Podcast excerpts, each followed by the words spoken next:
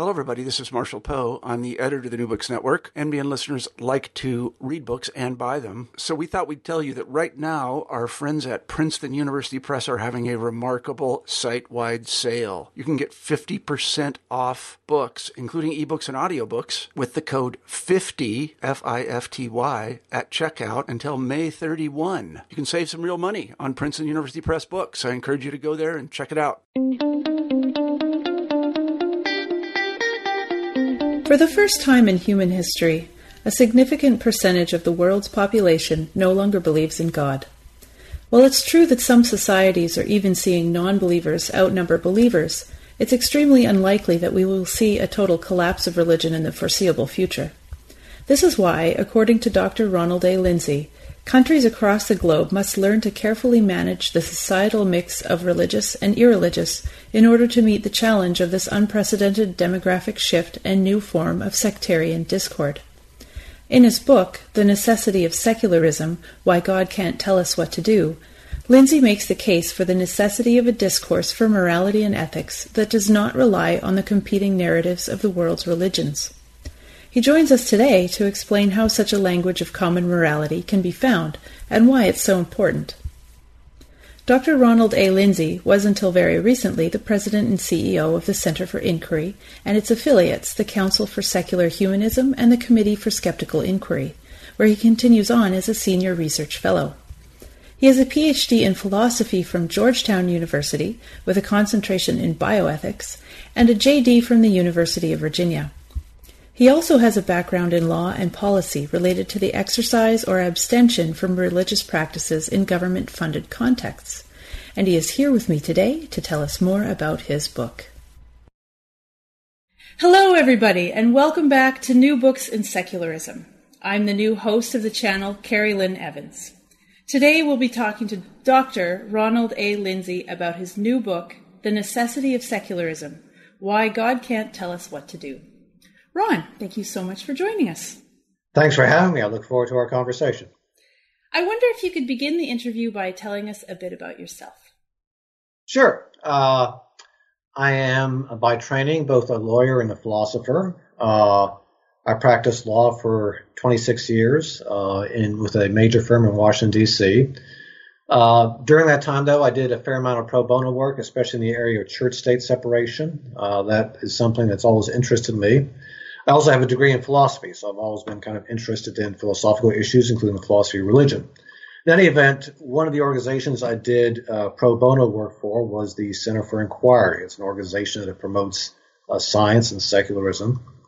And uh, at a certain point in my career, I decided that it might be good to go uh, work full time for this organization because it has a mission I believe in, promoting science, secularism, uh, freedom of speech.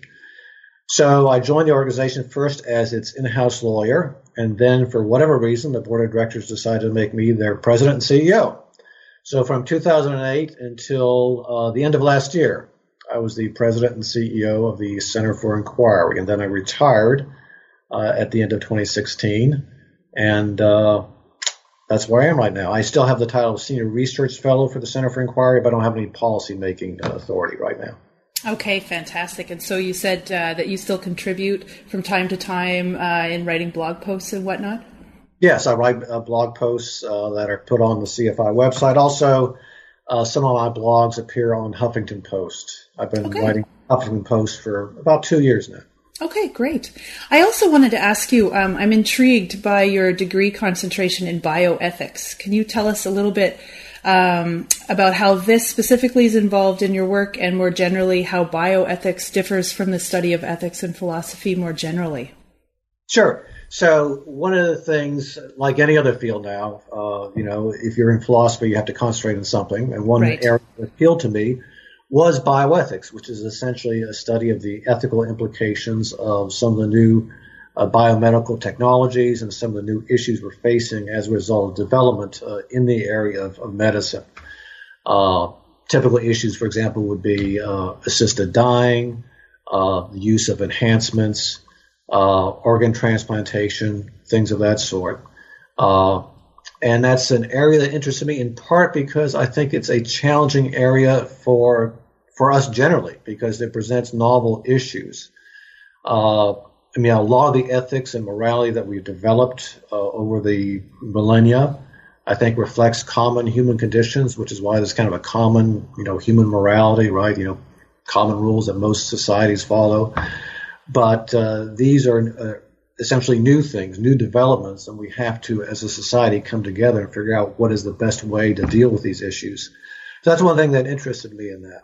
Uh, and in fact, in my book, uh, "The Necessity of Secularism," I have a chapter devoted to assisted dying, which I think is a it's an important issue for us to confront these days. Yes, that's right. You kind of you take the theory of what uh, you discuss in the rest of the book about the importance of approaching policy from a secular point of view, and kind of work that through a practical application, such as uh, uh, physician assisted suicide.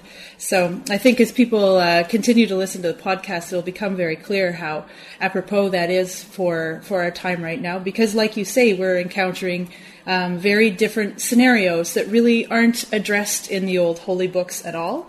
And so I think um, religious people would have to admit that we need to f- try to find a way to answer some of those questions for some of these un- unusual circumstances now. So Excellent. Yes. So uh, to get into the book, um, or actually, maybe first, if you could tell us how you came to write this book specifically. Well, one thing that uh, I think many people are aware of now is we're becoming a much more pluralistic society, certainly in the West, Western democracies. So and we're not only uh, moving away from just having Christianity dominate, uh, we have obviously a lot of different religions coming in, uh, people who ascribe to Islam, Hinduism, other religions, and for the first time in human history, we have a large segment of the population that is not religious. Even if they don't explicitly identify as atheist or agnostic, uh, they don't have any particular religious beliefs. Uh, often referred to as the group called the nones. Uh, and that group, the nones, has risen dramatically in many societies: Canada, United States, United Kingdom, the Netherlands, etc. And uh, that situation, I think, presents a particular challenge to us because if we are to have a true democracy, uh, democracy meaning where the public has input into the formulation of public policy, where the public debates uh, and comes together to reason about public policy, we need to bridge these religious divisions. And the only way to do that really is to adhere to secularism.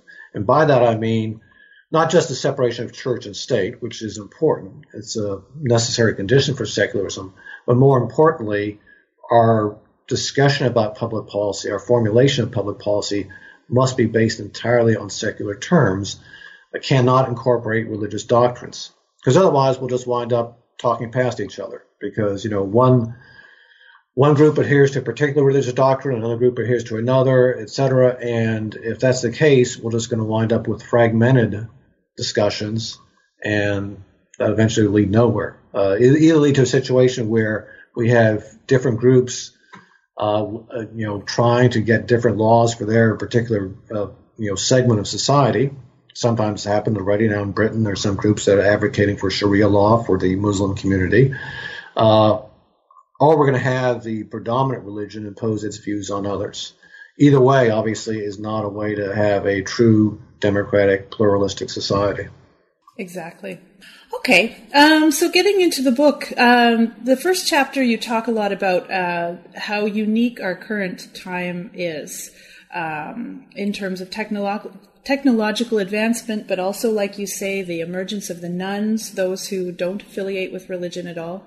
Um, and then you also talk about uh, what you characterize as hysteria over the word secularism uh, in the religious community right now, I think in particular in the United States. Um, and that, in fact, and I'll quote you here secularism, when properly understood, is the best protection religious believers have because it protects freedom of conscience uh, including freedom of religion, rather than actually threaten it. So, could you talk a little bit more about the present hysteria and how secularism, in fact, does protect religious ideology? Sure. The, I mean, the present hysteria. I mean, you look at the titles that put out by uh, some usually right wing uh, conservative uh, advocates. Newt Gingrich, for example, uh, had a book come out a few years ago that talked about the secular socialist threat to America and maybe the world. I don't know. Uh, part of the problem is that there's this constant mistake equating secularism with atheism. Not that I think anything is wrong with atheism, because I don't have religious beliefs myself, but you can ascribe to secularism and defend secularism without being an atheist. In fact, there are many religious people who do support secularism because they understand if we're to have a pluralistic democratic society, that really is the only way to go. So that's the the real misperception I think that's at the root of this concern that many people have about secularism that somehow it's really promoting atheism, and that's simply not true. I mean, they're in really different categories. Atheism obviously is a belief about you know, what's out there, what is uh, you know what's in the universe, right?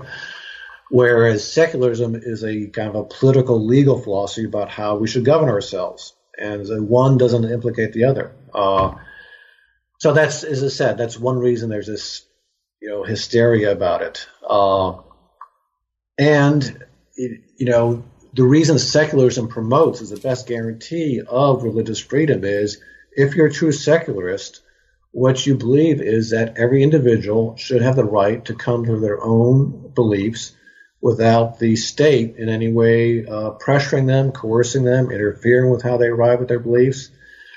Uh, the organization I've been uh, you know affiliated with, Center for Inquiry, is a strong promoter of freedom of religion around the world, not just for atheists. We've advocated strenuously for freedom of religion for minority groups, Christians in the Middle East, uh, Muslims in India, uh, Hindus in the United States, uh, because we think it's very important. It's a key right that individuals have to come to their own conclusion about what's out there, whether there's a God or not, or what you know what you know, how that God, you know, uh, influences us or how we should pray to God, whatever. That's a personal decision.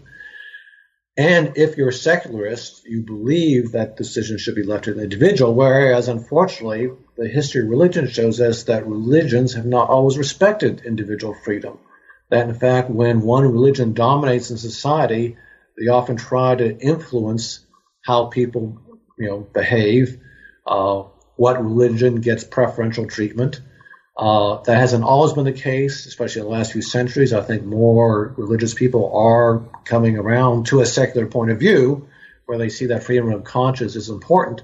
But again, if you look at the history of religion uh, throughout human history, it's unfortunately a very sad and tragic one where typically the dominant religion winds up suppressing minority rights.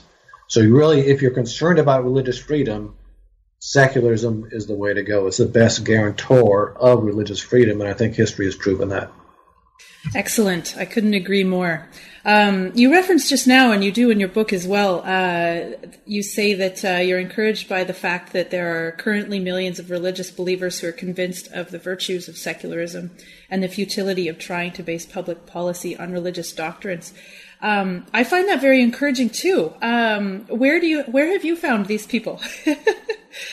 well, I think just in discussions with, uh, I mean, a number of people we've had. So the Center for Inquiry, has said, we we advocate for religious freedom, and we've cooperated quite a bit with religious groups. There are religious groups. Uh, the Baptist Joint Committee, for example, is one group that historically has been very much in favor of religious freedom and also believes that public policy should be formulated based on secular considerations. Uh, there's a Hindu group, I'll probably get the name wrong. Uh, so I think it's called the Hindu well, I won't even try, but it's a group that we've cooperated with. Unfortunately, now I've stopped being president, I put these names out of my mind. Oh, I've, I've put you on the spot. It's all right. I just, I was so encouraged to hear this as well that, uh, yeah. yeah. But anyway, no, there are a number of groups. And if you look at, I think, a number of politicians uh, who are religious, nonetheless, uh, even though they have personal religious beliefs when it comes to formulating uh, public policy, when it comes to advocating for their particular viewpoint, they don't incorporate religious doctrines uh, in their arguments. So I, I think uh, just by how politi- many politicians, unfortunately not all, many politicians practice their craft, the way that many citizens address issues, shows that even though they're religious, they understand the need, if we're to come together and reason together, we have to have a common language. And that common language is the language of secularism. Excellent. So, your book outlines the history of the idea of secular governance, uh, and in doing so, you go back to John Locke, and he's a philosopher who was writing during the late 17th century, just to fill in our listeners. Uh, he was a very influential Enlightenment thinker, and he's been called the father of liberalism.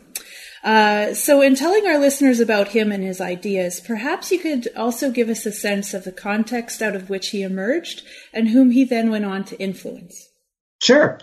So, yeah, John Locke was a uh, prominent English philosopher in the uh, 1600s. And of course, Europe at this time had just emerged from a long period of religious wars. Uh, starting with the Reformation, of course, there was a break uh, in many countries with the Catholic Church.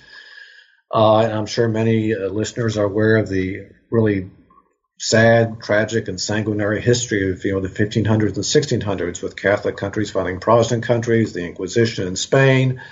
England didn't quite have as severe a uh, religious oppression as Spain, but they certainly did persecute Catholics because they were considered to be traitors. So that was true in, in many countries, just religious intolerance. And uh, many thinkers, not just Locke, but Locke was the most prominent one, came to the realization look, if we're to live together in peace, we need to have government stay out of religious matters. And he developed arguments for it. In his letter for toleration, one argument he had, and this is really the cornerstone of the idea of separation of church and state, he said, look, the state doesn't have the competence to deal with religious matters, right? There's no, you know, if you become a prime minister of a country, you certainly don't, you're not invested with theological or metaphysical knowledge, right? You don't have the authority to decide these issues. These issues should be left to members of a particular religion and, and their authorities that they follow, what have you. So the state should stay out of religious matters. And he also said, uh, you know, churches should stay out of government matters because trying to impose a particular viewpoint on people is counterproductive. And he argued within kind of a Christian viewpoint because he was a Christian himself, kind of a moderate, lukewarm Christian, but still, you know, that was the kind of dominant viewpoint in England at the time. He said, look, if the idea is that God wants us to choose him, you know, his, you know, follow him out of our own free will.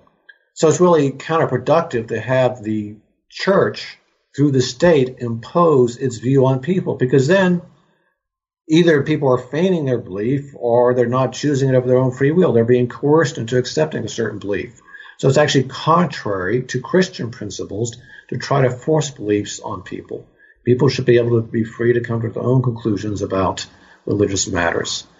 So that was the beginning of this idea of, yes, the, you know, the government really should be concerned about civil matters, secular matters, and leave religious matters to the church he had a profound influence on the people who later become became the, the founders of the United States. Uh, and so that's why the United States really is the first explicitly secular country in the sense of having a secular government. Not necessarily a completely secular society as I've outlined it, but in terms of separation of church and state, that is, of course, incorporated into the United States con- Constitution, the idea that under the First Amendment, there should be no establishment of religion, and also be free exercise of religion. So essentially saying government sticks out sticks its nose out of keeps its nose out of religious matters, and by the same token, the church doesn't try to influence uh, the government. Perfect. Um, yeah, in your book, you address some common misconceptions made about the fundamentally secular nature of the United States Constitution. Uh, the first has to do with the fact that the phrase the separation of church and state does not actually appear as such in the document. And the second has to do with the First Amendment, which you just mentioned now, um, which is Congress shall make no law respecting an establishment of relig- religion or prohibiting the free exercise thereof. So, do you want to get a little bit into those sure. ideas? This is this is really one of these arguments that in the United States, we hear all the time from the religious right that separation of church and state is a myth. And why do they say that? Well, that phrase isn't in the Constitution, right? It's true. That phrase isn't in the Constitution.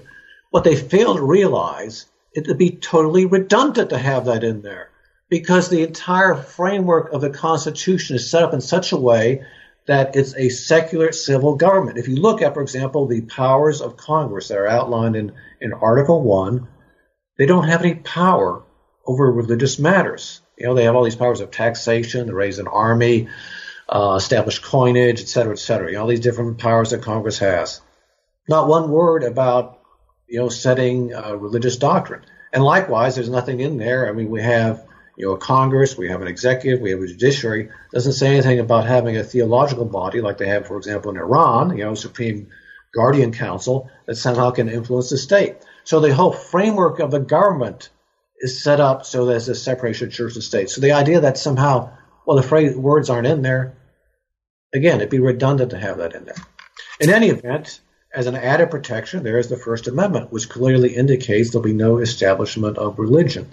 And if you look at the history of how that language evolved within the first Congress, which was the Congress that adopted the First Amendment, you're going to see it's actually very strong because one again one of the arguments of the religious right in the United States is all that that language provides is that there can't be any preference among religions, but the government could support religion in general. In other words, you could discriminate against atheists or you know, the government could give grants to religious groups as long as they don't give more to the Baptists and the Catholics or what have you. But what they fail to realize is they don't look at the history of the debate in Congress because one of the, the actually the amendment went through several versions, and one version that was proposed was that there would be no preference among religious sects. That version was rejected so, in other words, the, the version that would have supported this argument that the government can actually support religion as long as it does it in a non discriminatory manner, that was considered and rejected. So, again, this notion that government can support religion in general, it just has no foundation. I mean, it's like trying to make the argument that, uh, well, you know, this contract term was proposed and is rejected, but nonetheless, that contract term should be adhered to. No, obviously that makes no sense, right? Whether you, if you're negotiating with a contractor to to work on your house and you say we we're going to arrive at you know we're going to pay five thousand dollars for it, he says no, I wanted more, and you say no, I'm not going to pay seventy five hundred. Then later he presents a bill for seventy five hundred dollars. You would say that's ridiculous. We discussed that and we rejected it. So by the same token, you know, this idea that should be just no preference among religions, that was considered by the first Congress and rejected. So the Congress adopted the strongest possible separation between religion and government. I think that's a really excellent point. Um, it requires a lot of knowledge of the Constitution, unfortunately, a, a, level of knowledge perhaps beyond the average Americans. But right, yeah. Although it's not that hard, you know. It's, again, it's not to use a oft-used analogy. It's not rocket science. You don't need to know advanced physics you do have to know a little bit of history, and that's yes. what irritates me the most about the religious right is they they twist history, they distort it uh, to advance their arguments, and it's really a shame they do prey on, I think, unfortunately, the ignorance of too many people about American constitutional history. Yeah, uh, I'm afraid so. Not to go too much farther down that road, however, um, but I wanted to. You make a really interesting point uh, in comparing uh, America's secular governance uh, and how that has uh, led it to be a fertile ground for the proliferation, excuse me, of religion. Um, whereas the adamantly atheist communist states, such as China, North Korea, Cuba, and the Soviet Union, are examples of what you call deformed secular states. In case anybody is thinking in their mind of, of those as being uh, good examples of secular states, you kind of um, address that idea. So, can you explain what you mean? Sure, yeah, because I again, this is an argument often made by the religious right, and again, it relates to a confusion between atheism and secularism. Right. The communist countries were not true secular states because, in fact, they had atheism as their official doctrine. Little bit of, of nuance there because actually only a few of the communist states officially declared atheism as their official doctrine, but nonetheless, it's clear that the Soviet Union, for example, heavily promoted atheism. They had atheist museums. They prohibited the teaching of religion in schools or outside of schools. A lot of restrictions on worship by churchgoers, et cetera, et cetera. And that's not what secularism is about. Secularism, right. again, is about the right of each individual without any interference from the government to come to their own conclusions about whether there's a God or not, and how that God should be worshipped, if there's a God, et cetera, et cetera. So again, they, they were not true secular states. Whereas the United States, certainly with some flaws, because it's certainly not been a perfect history, uh, but at least in theory is a secular state, because in principle we allow individuals to come to their own conclusions about, again, God or gods. And again, this shows how secularism really is the protector of religious beliefs because there's no other country in the world that has so many different religions than the United States. because we don't have an never had an established church. Uh, and because of that, we've allowed people to come to their own conclusions, and we've had this, you know, huge. We've had thousands of religions, you know, different prophets that come up, and we've had Mormonism, Seventh Day Adventists, uh, all these different millennial sects. Uh, some haven't had too happy conclusions, like Jim Jones and his group, but whatever. Oh dear. Know, I know people are free, but that's it. People are free to that's come right. up with their own, you know, beliefs, and if they persuade people to support them, that's the way it is. The government stays out of that, uh, and that again is only possible in a in a state in a society that respects the freedom of conscience of each individual. So religion actually, to some extent, has has flourished in the United States more than it has anywhere else. And again, I'm an atheist, so yeah, I'm not necessarily that happy about it, but I'm happy about it in the sense that it respects the freedom of the individual. That to me is paramount.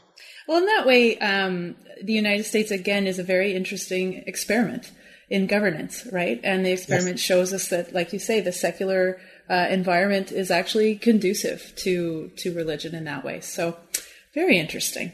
Um, next, uh, in the next chapter, you talk about why religious discourse is not well suited to democratic discourse, and you begin by explaining how, in the context of public policy discussions, invoking God or a divine decree of objective morality uh, effectively stops all meaningful debate. So, can you talk about that a little? Sure. So, as I said, I think secularism is really it's critical, it's indispensable if we're to have a pluralistic democracy. This is really, if you think about it, just a matter of common sense. If we're to have a, a true democracy, and again, that means the, the citizens would influence public policy, the citizens would debate and discuss public policy, and for that debate to have any meaning, we have to be able to understand each other, and we have to be able to reason together. And to do that, we need to speak a common language. And as soon as you introduce religious precepts and religious beliefs into the discussion, you're effectively shutting down the conversation. Because, you know, if you start invoking, well, this is my interpretation of the Bible, and I believe because the Old Testament says you know, homosexuality is an abomination, we can't have same sex marriage, where do you go from there? You can't. You can't go anywhere. A, as Richard Rorty, uh, the late Richard Rorty said, religion is a conversation stopper. It effectively cuts short any meaningful discussion. Uh, therefore, as I said, if we're really to, to come together and reason together, we have to use the language of secularism.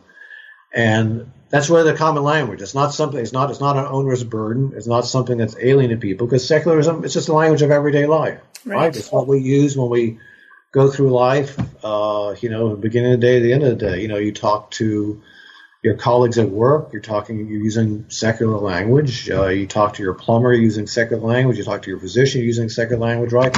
It's the language everyone's used to. It's the language of evidence and cause and effect. Uh, so it's a way of producing reasons uh, in support of your position. So it's something that I think anyone can do, and something we need to do, again, if we're to come together and reason together. Excellent. Um, you also point out that religious texts can be problematic for the formulation of public policy in that they fail to offer unambiguous instructions or clear moral guidelines, either because they contradict or maybe offer suggestions that we don't find palatable anymore. Um, can you give us some examples of that? Sure. Uh, this is the problem with relying on religious texts. So, as I said, one problem with religious uh, discourse, if you introduce religious precepts into public policy debates, is you're shutting people out of the discussion. The other thing is that there's really no way to reason based on religious precepts or religious doctrines. You know, religious people refer often to whatever they regard as their holy text or their pronouncement from some religious figure or some authority. And the thing is that these are susceptible to different interpretations. Scriptures are infinitely malleable. I mean, as shown by the history of public policy debates on a number of issues. Example of slavery is a, is a really prominent example. Uh, you know, people nowadays will say, well, look, you know, religious people were in the forefront of the abolitionist movement. And that is true to some extent. Yeah, there were a number of people who often invoked the Bible and said, you know, slavery is horrible, it's abhorrent. But what do you think about the argument on the other side? The people who are arguing for slavery, they were Christians and they invoked the Bible. In fact, uh, one of the documents while I was doing the this book that really struck me was a pamphlet that was put out by a group of Southern Christian ministers. It's called An Appeal to the Christians of the World, in which they were arguing for slavery based on biblical passages. And frankly, I have to tell you, just if you look at the Bible, they had a decent argument. I mean, nowhere in the Bible is there a condemnation of slavery. Right. Or uh, genocide uh, or genocide. Yeah. Right. So, you know, it, obviously today people you know, thankfully regard slavery as just an abhorrent practice, but it's based on, I think, a raising of our consciousness, our understanding of the humanity of others. And that wasn't really something that came about by religion, because you're looking at religious texts, there's no way to resolve that issue. And it's the same way today. You know, we have this argument today. Is Islam a religion of peace? Is Islam a religion of war? To me, Islam isn't either. Islam is a set of texts. If you look at the Quran, you can make an argument either way. And I have actually I've read the Quran, uh, and there are a number of passages in there that talk about the importance of tolerance and peace. Also, a number of passages that talk about how we shouldn't tolerate the uh, infidels and the unbelievers, and we should you know carry out jihad. So you can look at it either way. So religion itself doesn't have the resources to resolve these d- disputes because you can you know pick one verse against another, and you essentially reach a stalemate. So you have to look outside religion if you're trying to resolve uh, any of these disputes. That's right. Uh, in your next chapter, um, you go towards uh, the argument that, generally speaking, morality doesn't or cannot come from God, uh, even on a personal level. Um, you're critical of the belief that people derive morality and their motivation for ethical behavior solely from religion or defi- divine decree. And you write that while the historical association of morality with religion is certainly understandable, um, what's called objective or non religiously based foundations for morality derive instead from the realities of the human condition as a social animal, or in other words, they're pragmatic and facilitate our ability to interact closely in communities. Right. So one of the counter arguments, and one reason I get into it. So the second half of the book actually deals quite a bit uh, with morality and the basis for morality and how we can have a secular based morality. And one reason I do that is because one of the counter arguments to my view that we need secularism is, well, that's all well and good for certain public policies, but if public policy has a moral dimension, we have to turn to religion right? That would be what some religious adherents would say because religion is the basis of morality. Commonly held viewpoint, uh, very much so, especially still in the United States. Again, even in Western Europe to some extent, although less there. And that's just a mistake. And I offer a number of different arguments to show that's a mistake. One is simply a logical one that actually has been around since the time of Plato, and that is the you know the argument that you know if you say that something is right because God commands it, in what sense are we to interpret that? Uh, are we saying that God only commands what is right? If that's the case, then that means we already have an understanding what's right and wrong, because otherwise we wouldn't be, we wouldn't be able to say that you know that's really what is God God's commanding. And if so, then God really kind of is unnecessary, kind of drops out of the picture because we have our own independent criteria for determining what's right and wrong. If that's not the case, then you're simply saying, well, simply because this being is commanding something, we have to follow it. And that doesn't seem to be a basis for morality because we don't have this idea that something somehow that something is has to be followed because someone in authority is requiring you to do that. So that's a logical argument. Uh, then we kind of touched on also some of the practical things, and that is religion doesn't provide a basis really for resolving moral questions because you have all these different interpretations, dueling interpretations of religious texts. And, you know, religion itself has, you know, flip flopped on issues throughout history. Again, the point is slavery. One time was accepted, now it's not. Uh, question of you know rights for women that is obviously something that's evolved quite a bit over time. Uh, a lot of religions restricted the role of women. Still today, in some interpretations of Islam, the role of women is very much restricted and they're regarded as kind of subordinate uh, to men. Uh, so you have these you know impossibility of trying to figure out really what religion is saying. And then finally, this idea that somehow you have to base morality on religion is shows, I think, a deep misunderstanding of how morality has evolved. Morality has evolved essentially, if you look at it, to enable us to live together. And that's why, if you look at human societies, there's always been this core morality, what philosophers often call a common morality. Basic moral norms.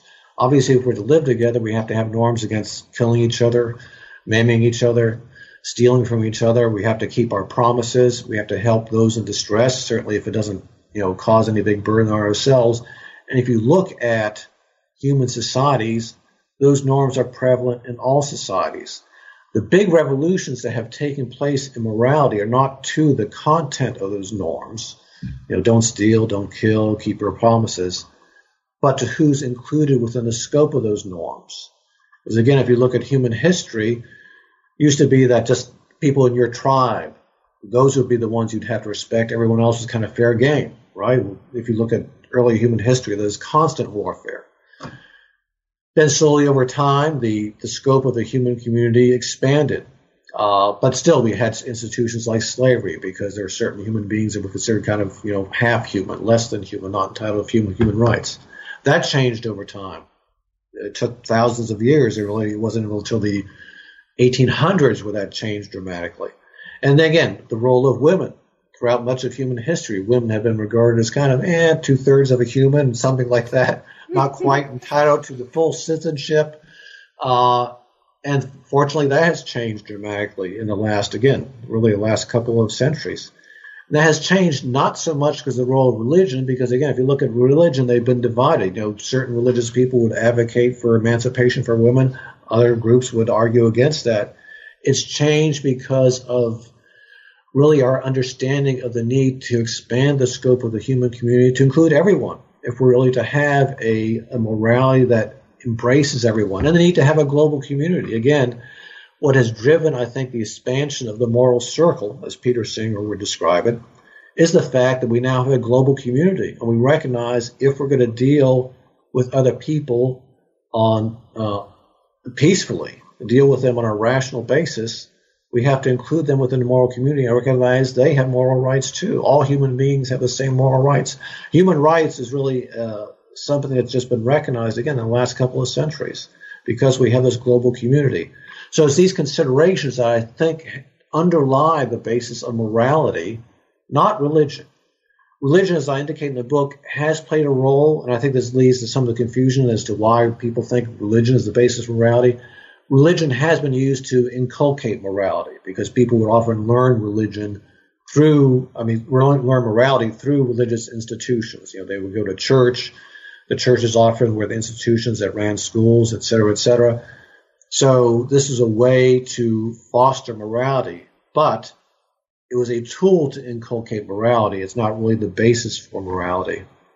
Uh, as I said, the basis for morality is really the constraints that are imposed upon us if we're to live together in peace. Right, right. Um, with regard to the belief in morality from divine decree, you identify four distinct views of God's role, uh, and I'm hoping you can quickly explain those. And that the first is uh, God as moral dictator. Second is God as moral advisor. Third, God as commissioner of morality, and the fourth and final is God as moral enforcer. Right. So, and again, all these are different aspects of this idea that religion is the basis for morality. So, God as dictator is that, again, God makes a command, we have to follow it. And I've touched on, the, on some of the flaws of that argument.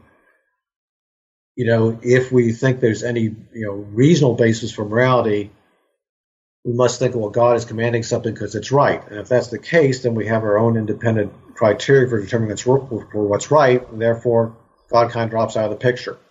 God as moral advisor, this was a viewpoint developed by so-called natural law theorists, especially Thomas Aquinas. And he kind of recognized some of the flaws in the divine command theory, which is what we just alluded to. And he said, well, that's right. So we do have a basis in our own reason for trying to figure out what's right and wrong. That's called natural law. Uh, but there are certain things that you know, are outside the scope of natural law and that God commands, and we have to follow those. Uh, some of those would have to deal with sexual relations or whatever. The problem there is that for those areas where God is this advisor, you don't go back to the same issue. Well, he's advising us and it makes sense, then it makes sense regardless of what he says. And if it doesn't make sense, why should we follow him? Uh, then God as I forget now. yeah, God as commissioner of morality, and the oh, force right. God as moral enforcer. In the sense that God is what, and this uh, ties into this idea that you often hear religious people say, "Well, if there's no God, there's no objective basis for morality." So God is kind of like the commissioner, right? The guy who sets the guidelines and someone we could appeal to or what have you. Uh, but as I've indicated, I think it's really the constraints on living together that provide the objective basis for morality. We don't need something outside the human condition to provide an objective basis for morality. It's given by our nature. I mean, the fact that we are vulnerable individuals we need to rely on each other. We need to have cooperation if we're to live together peacefully. Those are the constraints that result in certain moral norms being universal. Again, you know, you can't steal, you can't kill, you have to keep your promises, etc. Everyone recognizes that, right? So that's the objective basis for morality. So we don't need God as commissioner. And then the idea of God as enforcer. This is the idea, you know, people will say, well, gee, unless we believe in a heaven or hell, then what's the motivation for, uh, you know, be behaving morally. Well, first of all, if that's your only reason for behaving morally, then I'm not sure you're that moral person, right? It's like you're almost saying like human beings are like dogs and they have to be punished in a certain way to get them to behave, you know, to fetch a stick or whatever. I, it's a very pessimistic view of, of human beings, I think. And I have, I guess, slightly more optimistic view of human beings, and that is we can appeal to reason and see what's necessary for us to live together. So we don't need this idea of eternal punishment or eternal reward as a as a as an incentive to behave morally. Rather, I think if uh, I think it is important to form a moral character early. I think moral education is important for young people because our character is formed early on. But if people are raised in the right environment, have the right influences uh, when they're young, they usually turn out pretty good. They recognize, you know, human beings, first of all, there's a natural sympathy that most human beings have. There's an empathy we have. We respond to the needs of others. We see when other people are in distress. We recognize, you know, pain when we have it, and we recognize when someone is in pain, they're in distress, they need help. Most people, not all people, because there are some people with pathological conditions, but most people have that natural disposition. And we build on that. We develop a moral character. And that's really what drives morality, this the character that we form uh, when we're young, uh, and then guided by reason, recognition that if we're to live together, we have to recognize the humanity in others. And as you mentioned, um, it's problematic the idea that we can know when God has spoken. Uh, you allude to um, well, anybody, I guess, can can come out of the woodwork and, and claim to have heard God's voice, and uh, and other people in the past have and put it down in writing, but it's really hard for us to know. Right. There's this fundamental problem which I think many religions don't recognize. It's uh, I call it an epistemological problem to give it a philosophical term. It's the whole idea of revelation. And if you think about it, this is another reason why I think religion, if it's relied upon to guide public policy, is inherently anti democratic. Because if you look at certainly the major Abrahamic religions, Judaism, Christianity, Islam, they all rely on this notion of a prophet. Essentially, it's a cognitive class system where you have certain individuals who claim, oh, I've got this revelation, right? And this is what God has said. So we have to rely on these people for whatever reason we, we give into them, right? The, whether it's Muhammad or Moses or Isaiah or these other prophets, or bring it up to more current times, Joseph Smith, right? Or Ron Hubbard, if right. you're a Scientologist, right? These people supposedly have a pipeline to God, and then there are the billions of the rest of us, the schmucks, who just have to say, okay, I guess, yeah, I guess I'll follow you. And it's, if you think about it, it's a very weird way to guide your life this idea that somehow, you know, God has chosen these people. And of course, we have the, the problem of they're dueling revelations. So how are you supposed to choose, right? Because Muhammad says one thing, other things are attributed to Jesus. Uh, some of the Old Testament prophets say something different. Joseph Smith has his own, you know, things, and you know there are other prophets that you know, haven't attracted much of following, but they're out there all the time, right? They're saying, "Oh, I have a revelation from God." There is no way to decide between these viewpoints, other than you know, some people have attracted more followers than others. Sometimes through force of arms, right? Islam spread because it conquered much of their neighbors. Uh, and Christianity also, you know, relied on force of arms early. I don't want to pick on Islam, right? So often the way that religion has spread itself is through force, not because its revelations supposedly were inherently more reasonable than others. So yeah, there's this huge problem that if you rely on revelation to guide us why should we accept these revelations? Because it seems just inherently weird, and there's really no way to confirm. There's really revelation isn't self-authenticating, and there's no way to confirm whether revelation has taken place or not. Yeah, I couldn't agree more. Um, I want to go back a little bit to the idea, which we've touched on a little, about notions of subjective versus objective morality. Uh, you note that many religious people will accuse atheists of some kind of total moral relativity in absence of any so-called objective morality handed down by God. Uh, however, you argue that this dichotomy itself is flawed and deceptive. So please explain. Sure. Uh, and it's, it's actually, to be fair, it's a, a, mistake that I think many secular people make as well. Because I've often heard secular people say, well, morality is just subjective. I think the problem is we try to apply to morality categories that apply actually to uh, fact-based observations, empirical observations. So if I say right now, so I'm looking outside my window, it's sunny outside. So if I say to someone it's sunny outside and it's you know, roughly in the 80s or something, that can be confirmed empirically, right? You can take the temperature, can see that it's not raining, etc. Morality doesn't serve the same purpose as fact statements like that because morality has a practical purpose. It's to guide us in action. So it's not divorced from facts, but it's also not tied directly to facts in the same way that scientific statements are, or statements about just ordinary facts or occurrences. Because morality serves to exhort people, to praise people, to guide people. So it has this component that isn't really empirically based. But nonetheless, it can be tied to facts in this sense that if you, and this is an if, I'll admit it's an if, if in fact you think we should live together in peace, that we should try to cooperate with each other, there are certain constraints that we have that simply are objective. Because obviously, we can't live together in peace if people are going around killing each other, maiming each other, stealing from each other, not living up to their commitments. Society would collapse. Now, one argument that you hear is, well, fine, that's true. Generally speaking, we have to have those rules, but who's to say that, you know, maybe I don't have to follow those rules? I can, you know, not do it. I can pretend to be moral, but not really be moral. If in fact that's your attitude, I don't think there really is a good comeback other than to say that you really didn't have a good moral upbringing, you don't have a moral character. But religion doesn't solve that either.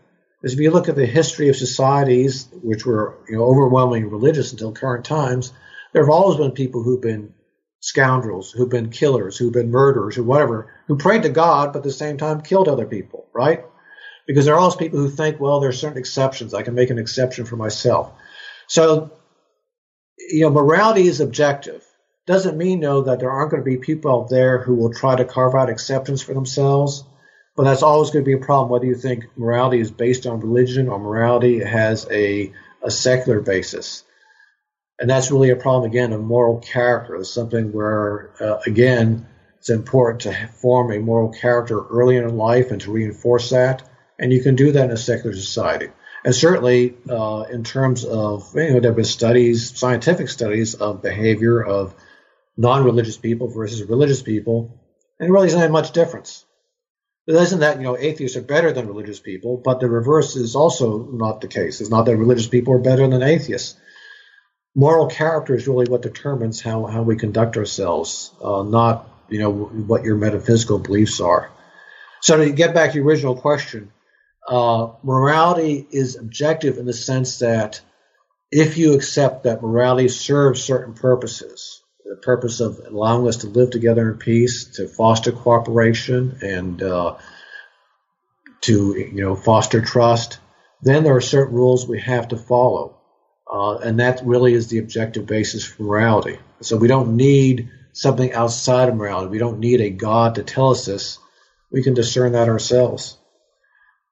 And right. you know, this idea that somehow if we didn't have a God, you know, that we, you know, morality would collapse because it wouldn't be objective. I use the analogy in the book of this idea of the gold standard. You know, for many years, many people believe that, oh, we have to have currency backed by gold. Right? And in fact, in the old days, up until the 1930s, you could actually, in theory, exchange a dollar for a little piece of gold at Fort Knox, right? Gold standard was done away with in the 40s and 50s. You know, some people thought, oh, well, the economy is going to collapse because we don't have this thing outside of the economic system to back up the economic system. Well, it didn't collapse because what really gives value to the economy is the economic transactions themselves, the productivity of people, the exchange of goods. That's what gives value to the system. You don't need something outside the system to undergird it. Likewise, for morality, what gives support to morality is the importance of living together the importance uh, and you know cooperating with each other, living together in peace. That's what sustains morality. You don't need something, some supernatural figure outside of morality to somehow provide some illusory support to it. Right. Yeah, that makes a lot of sense. Uh, you also talk about um, cultural norms and how um, moral ideas influence cultural norms. Uh, and you make the argument that religious traditions are not a good source for those, for establishing those, um, partly because you note that each tradition brings with it its own host of host of norms, uh, some better than others, and often they conflict. Um, and, but, but also problematic is the fact that they're frequently treated as absolute. So, can you talk about that a little bit? Sure. This is another uh, argument often made by religious people. In fact, I got an email from someone the other day who just picked up my book and talked about, well, one concern I have with your book is if you go with a secular based morality, seems like you don't believe in absolutes. It isn't morality based on absolutes. There's this common idea out there. And that's a mistake, actually. I, I think it comes about because, I mean, there are these norms, I refer to them don't kill, don't steal, etc. And obviously, they have what I call in my book a prima facie application. They're prima facie should govern our conduct. They create a presumption of what we should do, right? There's a heavy presumption that you shouldn't kill someone else, right? Heavy presumption you shouldn't steal from someone else. Heavy presumption you should keep your promises. There are all these you know rules out there that we accept, but they're not absolute. They can't be because anyone with life experience and common sense would understand that sometimes these rules come in conflict. And I give a you know a fairly simple example in the book, but it brings home the point.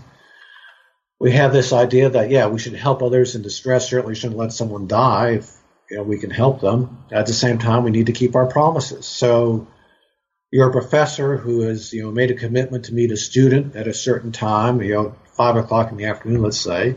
And you walk into that appointment, but you, as you're walking through the parking lot, you see that someone has fallen down.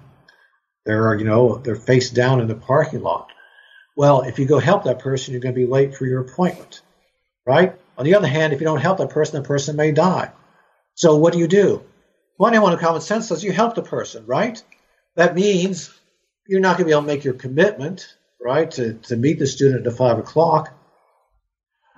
But you know, we do that all the time. You know, as you go through life, you always you recognize there, yeah, you have these obligations, and sometimes they come in conflict. And we have this kind of intuitive balancing of things. We recognize usually that human life is more important than keeping your promise.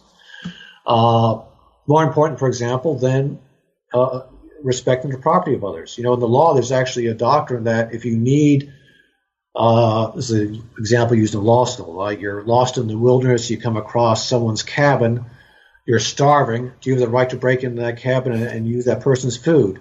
Yes, you do, right? Because saving human life is more important than respecting the property of others. Anyway, so this idea that there are these absolutes out there that you always have to obey these rules would make no sense because rules come into conflict. So what morality establishes is these heavy presumptions. Again, doesn't mean you can simply disregard these rules or these norms, and we don't. But through our life experience, we come to an understanding of when to apply these things, when to balance them, when to uh, you know, put a priority of one rule over the other. So this idea that we need absolutes again just shows a complete misunderstanding of morality. I think. I would agree. Um, in your conclusion, you anticipate and address two ways in which you expect your work to be criticized. Uh, first, you anticipate criticism leveled at you by the religious because of your atheist stance and your tendency to marginalize a deity's role to the point of its insignificance. Right.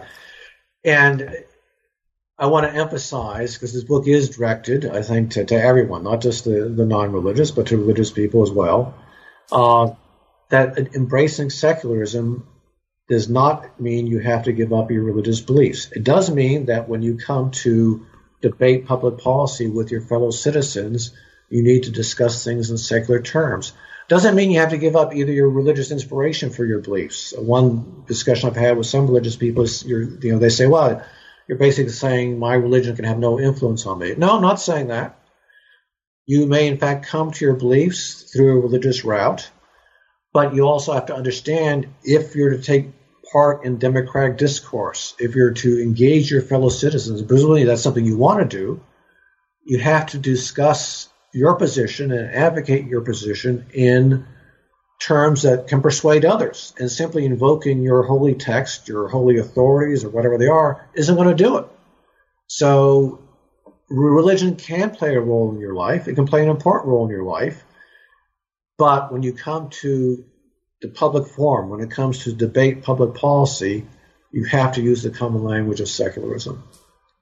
Right. So that's addressing the, the criticism from the religious side. That's right. And you also anticipate criticism from fellow atheists who might argue that you don't go far enough and that you're in fact uh, you use the word accommodationist because you seek for ways to accommodate religious beliefs instead of fighting to be rid of them entirely right uh, and in fact it's interesting because you know there's this rating system on amazon people can give you five stars four stars three stars or whatever the low i think i got one one star and another two star and they were both from atheists because they said, "Oh, this is you know Lindsay's an accommodationist. He's going soft on religion."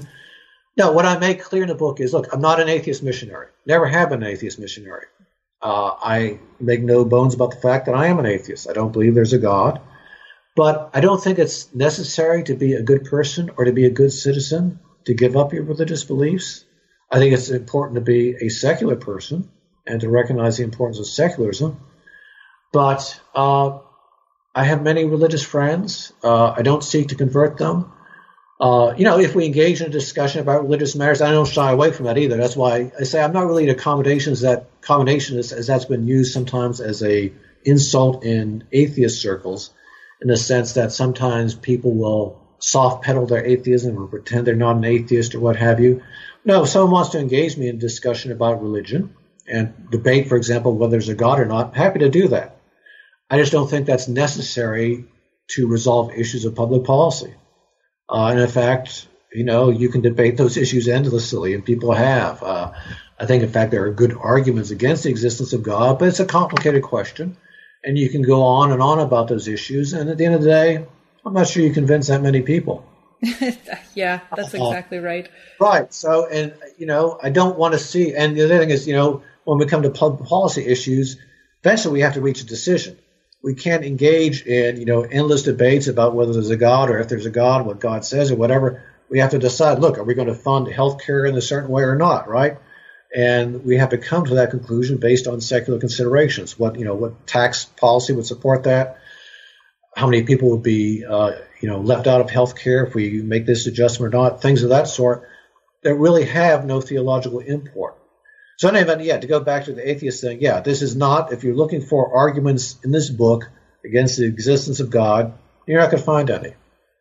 Right. There are other books, are other books that supply that, some good books. You can look at uh, Richard Dawkins' book, The God Delusion, which is a good book. I liked it. But that has a different kind of uh, approach on issues, and it addresses really a different set of issues that I'm addressing. I'm addressing what's necessary for us to have a truly democratic society and again, I think to have a democratic society, we have to embrace secularism. Not atheism, but secularism. Right. Well, Ron, we've taken up a lot of your time. Uh, before we go, can you tell us what you are currently working on?